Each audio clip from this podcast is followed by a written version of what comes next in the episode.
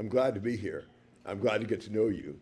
I'm hoping for mercy in terms of learning all your names. I'm doing some of that and keep working with me on that. But uh, it's been good and encouraging to be here since Thursday. We've been talking about a section of Scripture that perhaps is not as well known as some are. But we know that Babylon took Judah into captivity after Assyria had taken the northern kingdom into captivity, and that God had been with them in the captivity and brought them back.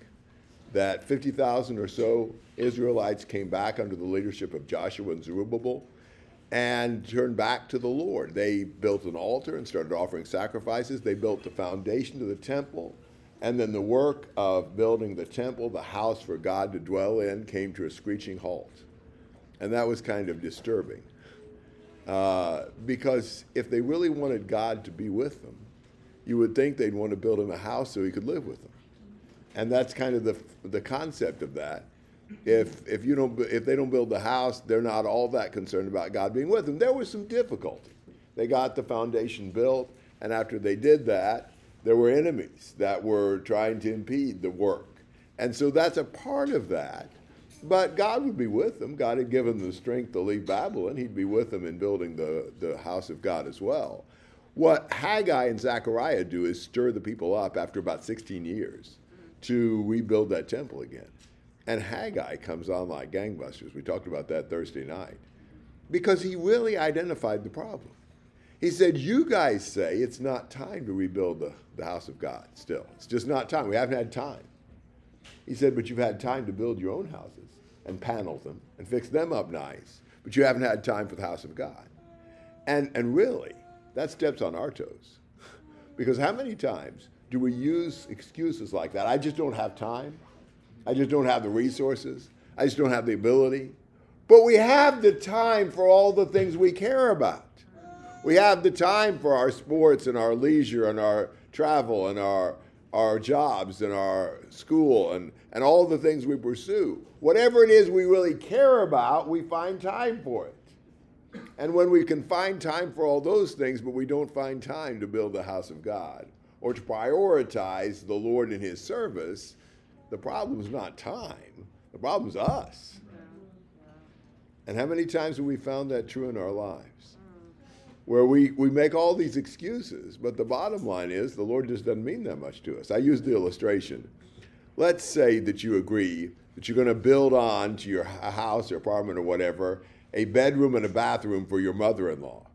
And you lay the foundation for the bedroom and the bathroom, and then 15 years later, you still haven't done anything to build it. What do we know? You didn't really want your mother in law moving in with you. That's what we know. And when we don't prioritize the building of God, God's house in our lives, what we show is we really don't want God being that close to us. That's what we really show. So it's, it's, it was very powerful. And Haggai, within three weeks, they started rebuilding that temple again.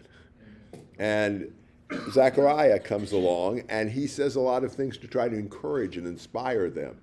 When we start doing the work of the Lord, God is with us and he blesses us and he helps us in doing that. And, and Zechariah really shows that and encourages in that. Zechariah is not one of the better known prophets.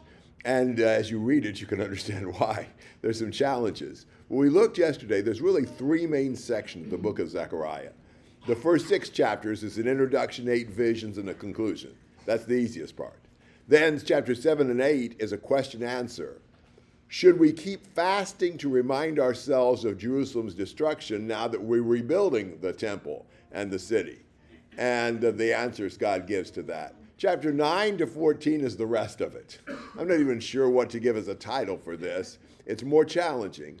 Let me suggest one principle almost all the prophets look forward a lot to the coming of Christ and the messianic age, we say, the, the era of Jesus and the Messiah.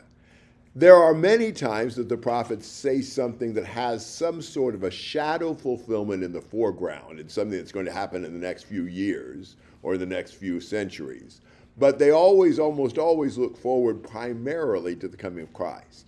It is sometimes difficult in a prophet like Zechariah to know to what extent there is some limited foreground fulfillment. But we will look mostly at the fulfillment in Jesus because I think that's by far the more important and more significant thing that Zechariah is saying. So look at Zechariah chapter 9 and think about what Zechariah was saying as he talks about God conquering all these cities. He talks about the cities up in the north in Syria, Hadrach and Damascus and Hamath in verses 1 and 2, and God conquering those cities. He talks about Tyre and Sidon that God, despite their being very wise, despite their defenses, their fortress, despite all their silver and gold, God casts her into the sea. It doesn't make a difference how strong man's uh, accomplishments are, or how wise or how wealthy. God is in control. And we read even of a small community of Christians in Tyre in Acts chapter 21 that Paul visited. So we see that was fulfilled we see God conquering the Philistines. Verse 5 Ashkelon, Gaza, Ekron, Ashdod, cutting off the pride of the Philistines. Look at verse 7 I will remove their blood from their mouth and their detestable things from between their teeth. I think he's talking about the idol sacrifices they were offering. And he'd remove them, if you remove them from between their teeth, I gather they were trying to hang on to them. God had to forcibly remove that. But he says, in verse uh, 7 then they also will be a remnant for our God and be like a clan in Judah and Ekron, like a Jebusite. He's talking about the conversion of the Philistines. And when he talks about Ekron, one of the Philistine cities, would be like a Jebusite, we know historically and from the Bible that the Jebusites continued to occupy the city of Jerusalem for generations after the conquest until the time of David. And then David conquered Jerusalem and just they sort of absorbed the Jebusites into the Jewish nation. Uh, Araunah, for example, in 2 Kings 24, was a Jebusite. Uh, and so he's saying the Philistines will be encompassed in the people of God. Interestingly, you've got towns like Azotus, Ashdod, and Gaza uh, mentioned in Acts chapter 8 in connection with the spread of the gospel throughout the world. So God was going to conquer all these nations. That's God's goal is to conquer nation after nation, people after people for the cause of, of the Lord, conquering them and, and bringing them into Christ, into his kingdom. How does he do that? Look at verse 9. We know this passage, but this is so significant. Rejoice greatly, O daughter of Zion. Shout in triumph, O daughter of Jerusalem. Behold, your king is coming to you. He is just and endowed with salvation, humble and mounted on a donkey, even on a colt, the foal of a donkey. Now think about the one who's coming. Your king is coming to you. You know this passage from the fulfillment in Jesus riding into Jerusalem on a donkey, literally speaking. But he says so much more about him than that. Your king is coming to you, he is just. We serve a king that is righteous and just and honorable. He is endowed with salvation. He is a saving king. He doesn't just have his salvation for himself, his salvation is a part of his character toward those who serve him. He's a saving king. He's humble. If you were as great as Jesus was, it would be difficult to be so humble. Mm-hmm. But he's humble enough that he rides into Jerusalem not on some elephant or stallion or steed, he rides in on a donkey. He shows his humility in that way. Donkeys had at times been ridden by royalty, but I think not so much in the era of Jesus. So, this is a way of Jesus demonstrating his humility as he comes in. So, the conquest of all these territories is by this king riding on a colt, endowed with salvation and wise and, and bringing salvation to the lands. He cuts off the chariot from Ephraim in verse 10, the horse from Jerusalem, the bow of war, the, and he speaks peace to the nations. So his achievements are to conquer and unite and bring peace to the people under his rule. And his dominion will be from sea to sea, from the river to the ends of the earth. You know, one of the things that was commonly said about the territory of Israel, it was from the river to the river of Egypt. The river, of course, being the Euphrates. But Jesus' kingdom is from the river all the way to the end of the earth. You know, it's, it's universal. Jesus is going to reign. The great accomplishments that he sees happening in this chapter are happening because of the one sitting on the do- donkey, on the colt, bringing salvation, conquering the nations, and, and being the king over all. Look at verse 11. As for you also, because of the blood of my covenant with you, I have set your prisoners free from the waterless pit. There were uh, times in the Old Testament when people got put in pits. You remember any of those? Joseph, put in a pit, then rescued by his brother to make some money off of him, brothers to make some money off of him. Jeremiah, saved by the uh, first Ethiopian eunuch in the Bible, Ebed Melech. But I think the pit he's talking about here is the pit of sin. Prisoners are freed by the blood of the covenant from the waterless pit we're in. You see the saving nature of Jesus as he, he blesses his people by delivering them from their pit. Return to the stronghold, verse 12, O prisoners who have, who have the hope. This very day I'm declaring that I will restore double to you. He's encouraging them to come back to the safety of his rule. And, and, and when we're with the Lord, we're in the stronghold and he protects us. But he does more than that. Some of these passages are just unique. I don't know of another passage quite like this, but I want you to think about what it's saying. Look at verse 13. This is God speaking. For I will bend Judah as my bow, and I will fill the bow with Ephraim. Now, what do you fill a bow with? Arrows, right? So the bow is his people, Judah, and the arrows are his people, Ephraim. I will stir up your sons, O Zion, against your sons, O Greece, and I will make you like a warrior's sword. So God's going to use his people as his bow and arrow and as his sword to conquer. Now, some people think there may be a preliminary fulfillment of this in the intertestamental period when the Maccabees drove out Antiochus Epiphanes. Maybe so. But the primary application of this is in Jesus. How did Jesus use God's people? How does he use God's people as his bow and arrow and as his sword? I think about Paul in Acts chapter 17 coming to the city of Athens, right in the heart of Greece, and speaking there on to the Areopagus about the unknown God and, and teaching right there in the middle of pagan philosophy about the God of, of heaven and the one who made all things, the one who needs nothing, the one who will judge all things. God using his people as his weapons to conquer pagan strongholds and pagan philosophies. In verse 14, then the Lord will appear over them, and his arrow will go forth like lightning, and the Lord will blow the trumpet and will march in the storm winds of the south. The Lord of hosts will defend them, and they will devour and trample on the sling stones. They will drink and be boisterous as with wine, and they will be filled like a sacrificial basin, drenched like the corners of the altar. Again, you see this emphasis on the conquest. God's people trampling over the missiles that are hurled at them, conquering. God, our God is a warrior. We don't think that about that picture as much as we need to.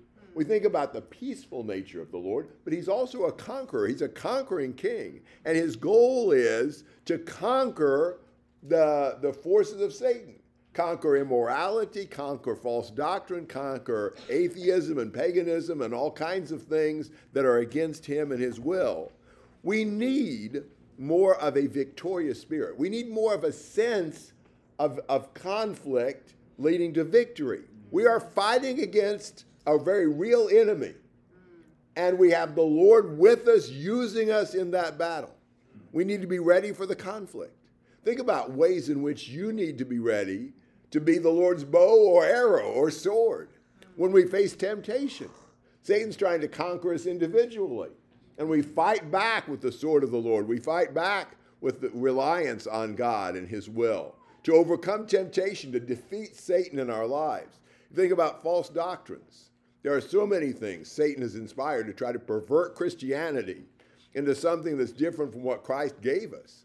And we fight against that. We teach the truth, we combat error. And then you think about just spreading the gospel and advancing the kingdom. You think about the book of Acts. The book of Acts is such an exciting book because what did you start out with? Those 120 there on the upper room on the day of Pentecost? And, and the gospel just starts growing. You know, Jerusalem, 3,000 converted, 5,000 converted. Judea and Samaria, as Philip goes down to Samaria and, and they go out to Cornelius, the first Gentile converted, and then people fleeing the, the persecution with Stephen, going down to Antioch, preaching not only to the Jews, but also to the Gentiles. And then Paul taking the gospel and taking the gospel throughout Galatia and then on over into Greece, into Europe, uh, uh, Macedonia and Achaia, back to Asia. And then finally, by the end of the book of Acts, Paul proclaiming the gospel in the Roman capital, unhindered, may have been a prisoner, but all that did is give him easy access to some captive uh, uh, uh, guards that had to listen to him preach to him all the time. You know, the, the progress of the gospel. So there's the sense that as we're in Christ, we are conquering. We have a sense of warfare, a sense of, of, of military uh, conflict and victory in Christ. And the Lord their God, in verse 16, will save them in that day as the flock of his people, for they are as the stones of a crown, where God's crown jewels, sparkling in his hand. For what comeliness and beauty will be theirs. Grain will make the young men flourish, and the new wine the virgins. Abundant prosperity and blessing from God. We need to return to the stronghold, depend on the Lord, let Him use us in His battles, in the warfare that, that is contributing to the Lord's kingdom being advanced and people being saved by the blood of Jesus. Great passages, very figurative very cryptic in some ways, but once you see it that way, I think it gives you a sense of inspiration to go out and be the Lord's people. Amen. Quit fooling around with our paneled houses and get busy with the house of the Lord and the work of the Lord. In Acts chapter, in, in Zechariah chapter 10, ask rain from the Lord at the time of the spring rain, the Lord who makes the storm clouds, and he will give them showers of rain, vegetation in the field to each man. You know, that's kind of a, uh, a, a bold statement in the first century, in the, in the, in the centuries of, of Zechariah, because for the world of Zechariah's day, who was the one that gave the rain and the storm?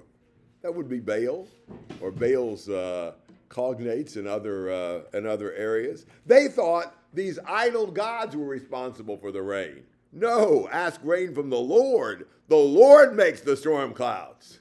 It's not any idol God that does that. He says, For the teraphim, verse 2, speak iniquity, and the diviners see lying visions. They tell false dreams, they comfort in vain. Therefore, the people wander like sheep. They are afflicted because there is no shepherd.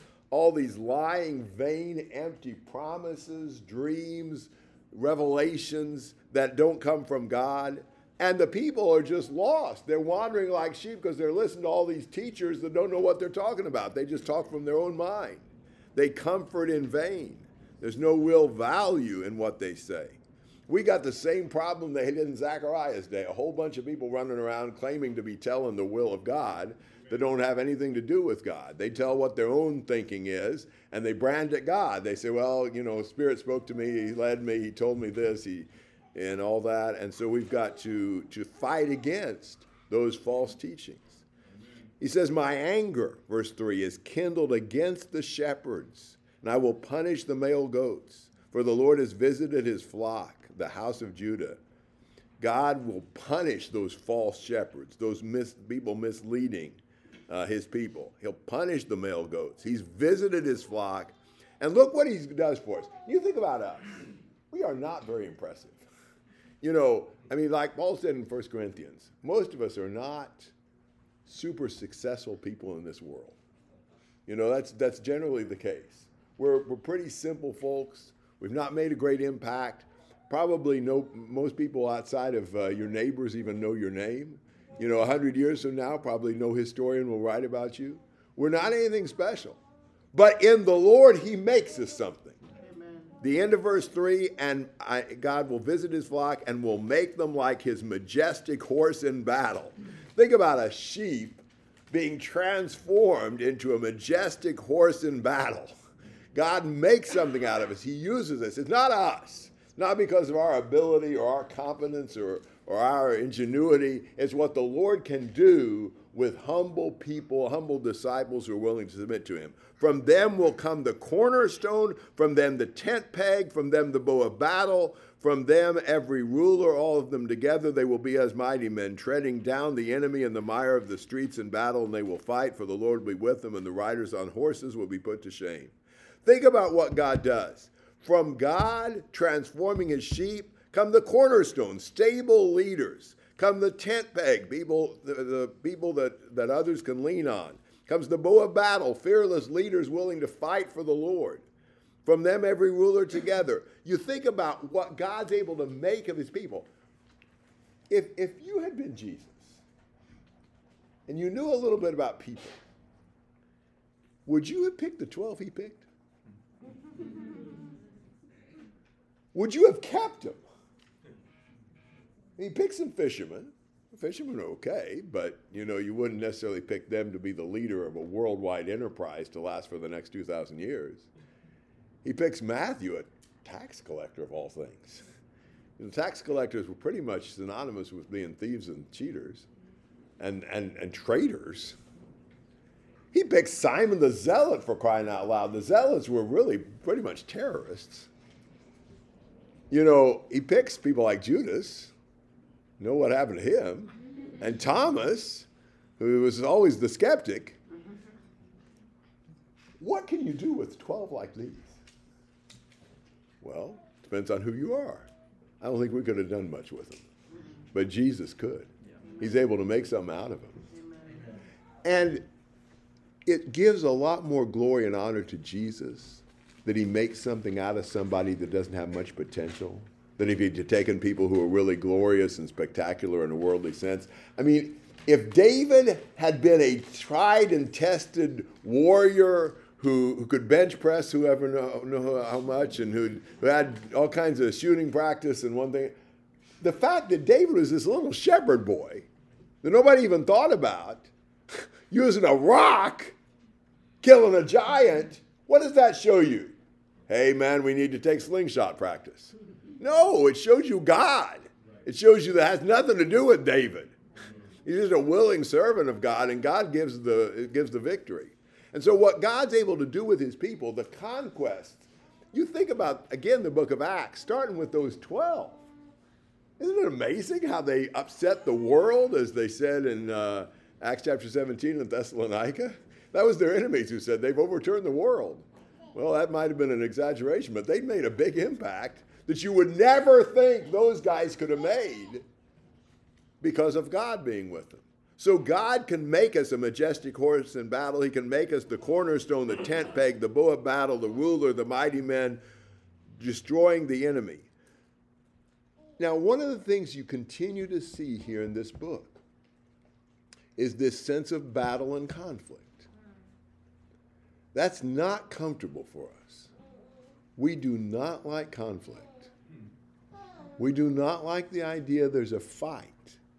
We would like to say everyone's fine, every belief is to be affirmed, every worldview is fine for those who find it comfortable to them. We want to be embracing. We don't want to be, be against anything. We want to be for everything.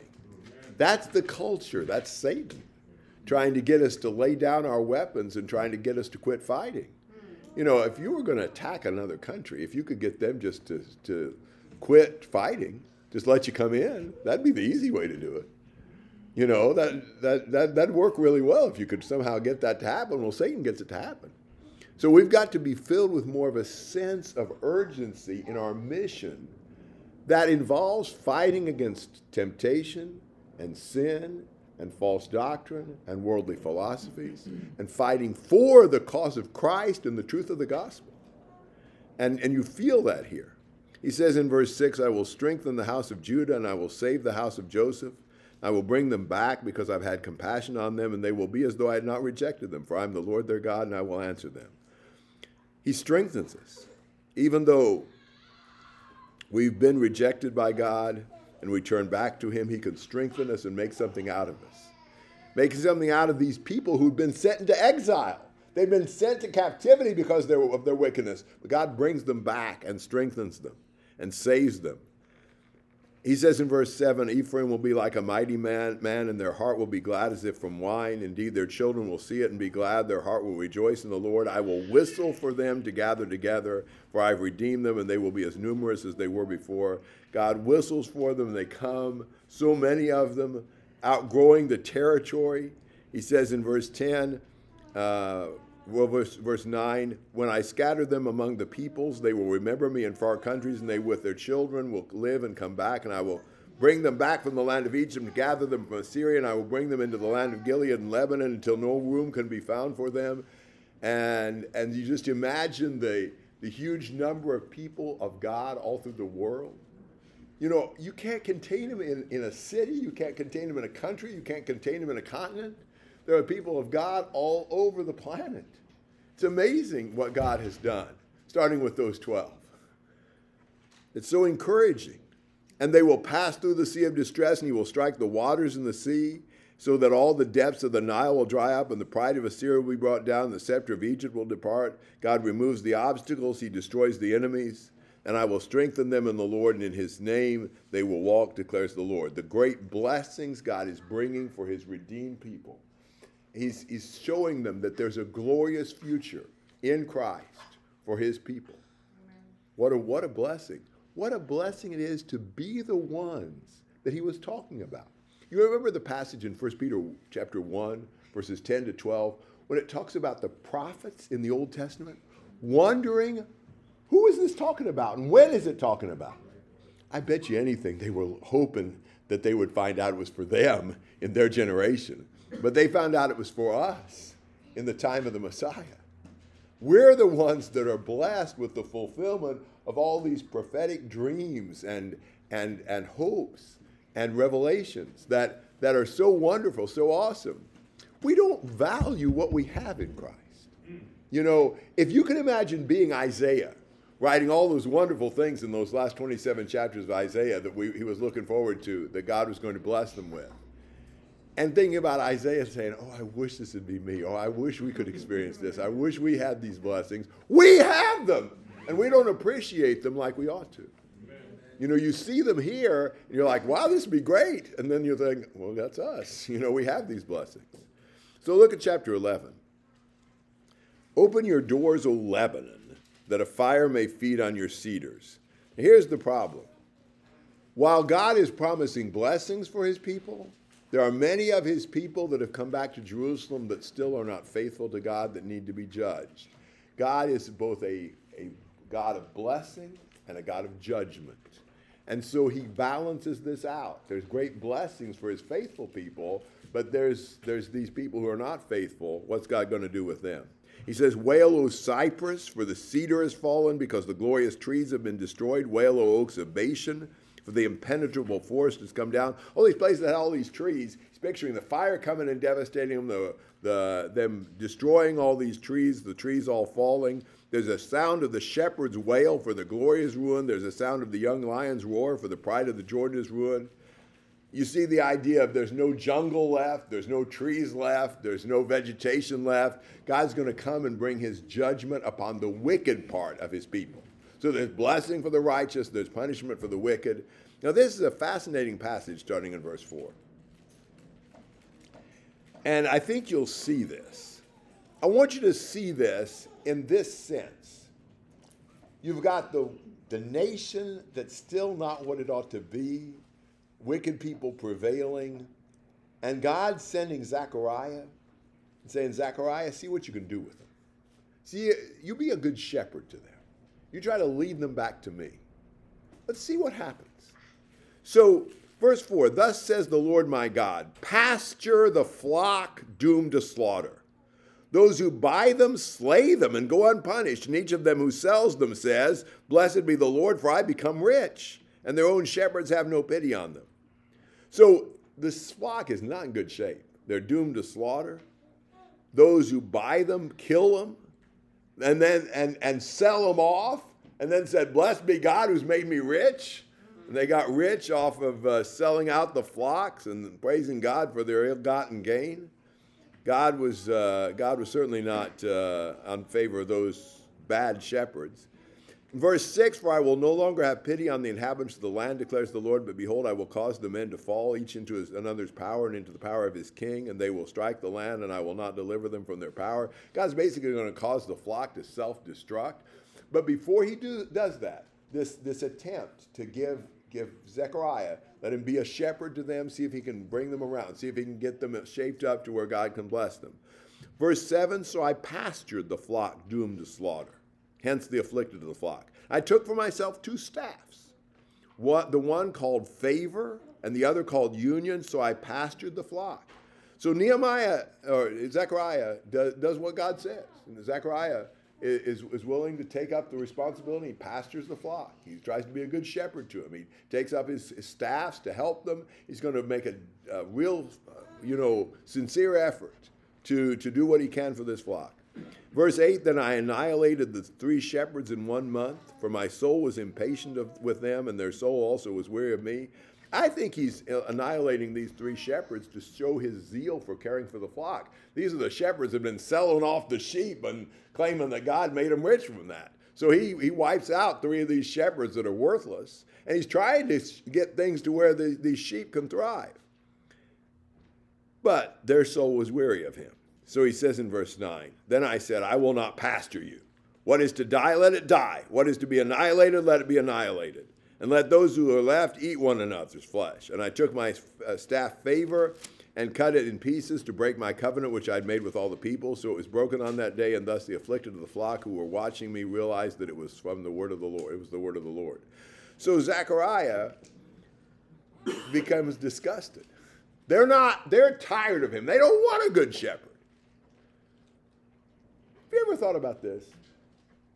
Don't you think sometimes if we could just get a good president, if we could just get a decent Congress, if we could just get some good politicians, you know what? Wouldn't help. The leaders we have in the country are a reflection of the people in the country. They're who we are.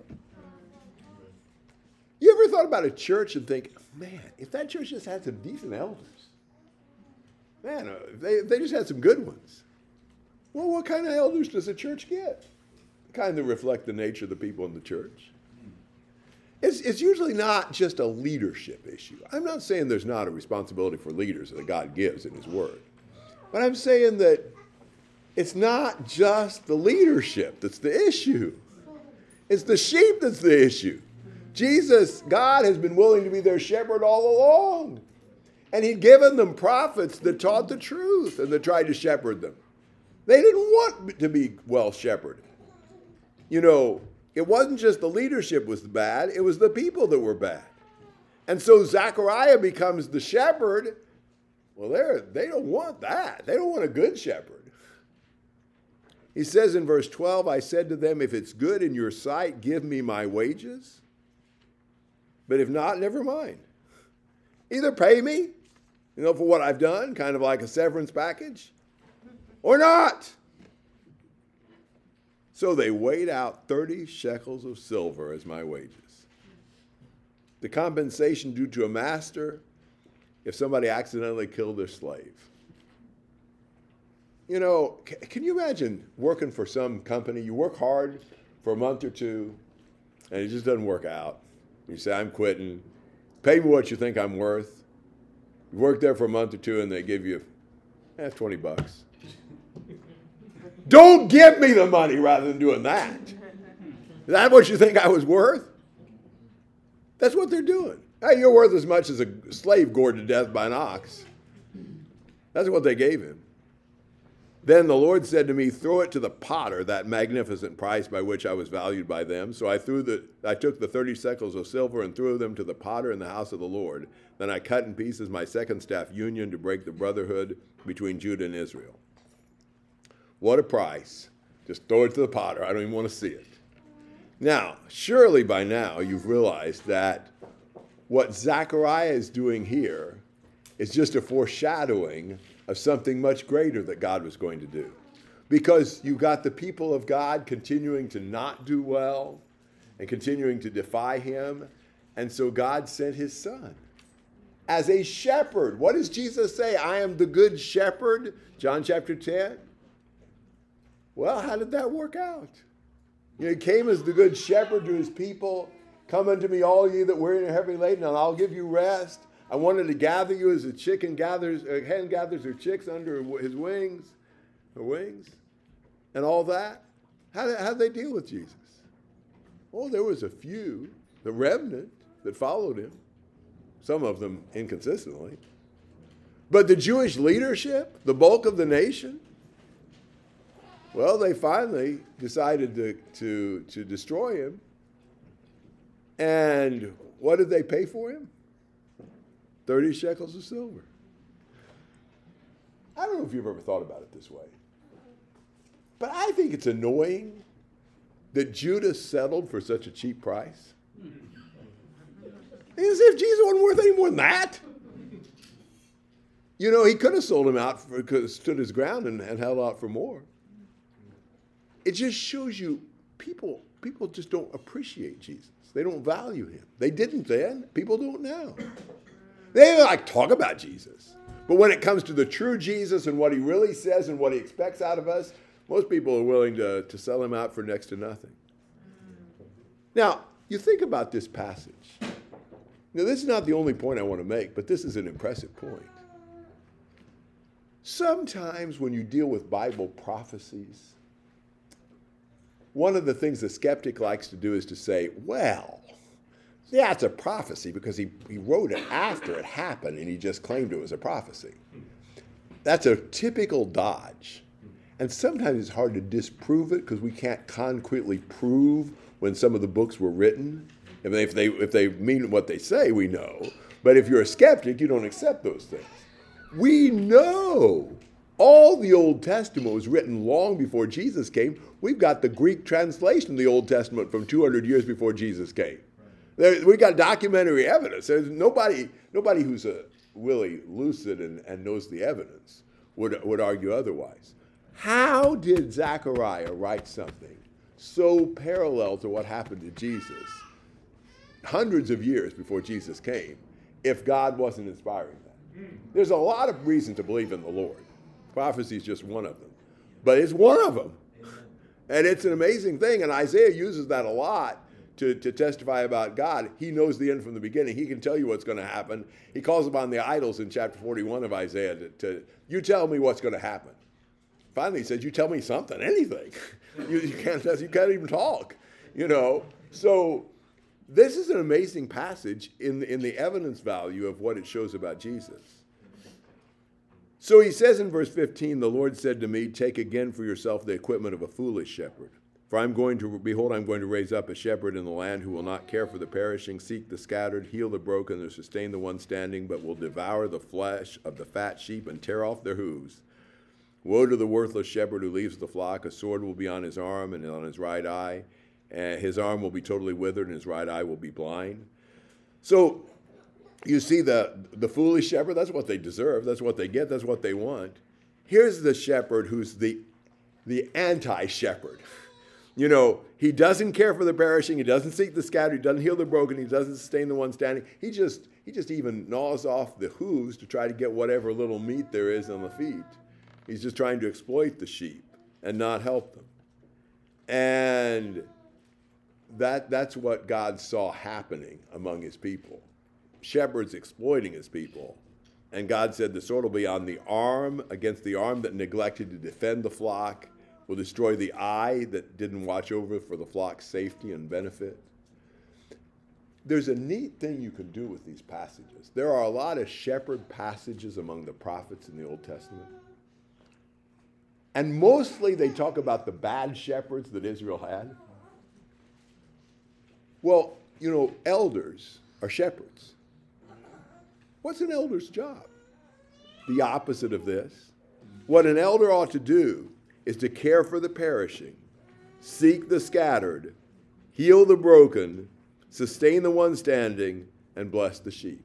That's the role of the elder. You know, I think a lot of times churches have the idea that elders are the ones who need to run everything. We need some elders to tell us what to do and to run things. there is some oversight involved in the elder's work, I agree. But the primary role of an elder is to take care of the sheep, especially the special needs sheep who have lots of problems. That's not a lot of fun, but it's what the Lord wants done. And if we care about Him and His sheep, we'll do it as we have opportunity. So that's, that's what he says up to this point. Not exactly a traditional sermon in this, but I wanted to try to get through the rest of Zechariah and just think about some of these things. I think really powerful applications. As we look at this section that I don't even know how to outline or how to describe it, but it talks a lot about Jesus. In the class, we'll try to go through most of 12 and 13 and kind of summarize 14. But I appreciate your, your attention. It's been good to, to study with you guys. You all pay excellent attention and uh, very encouraging, so I appreciate that. Amen. Amen.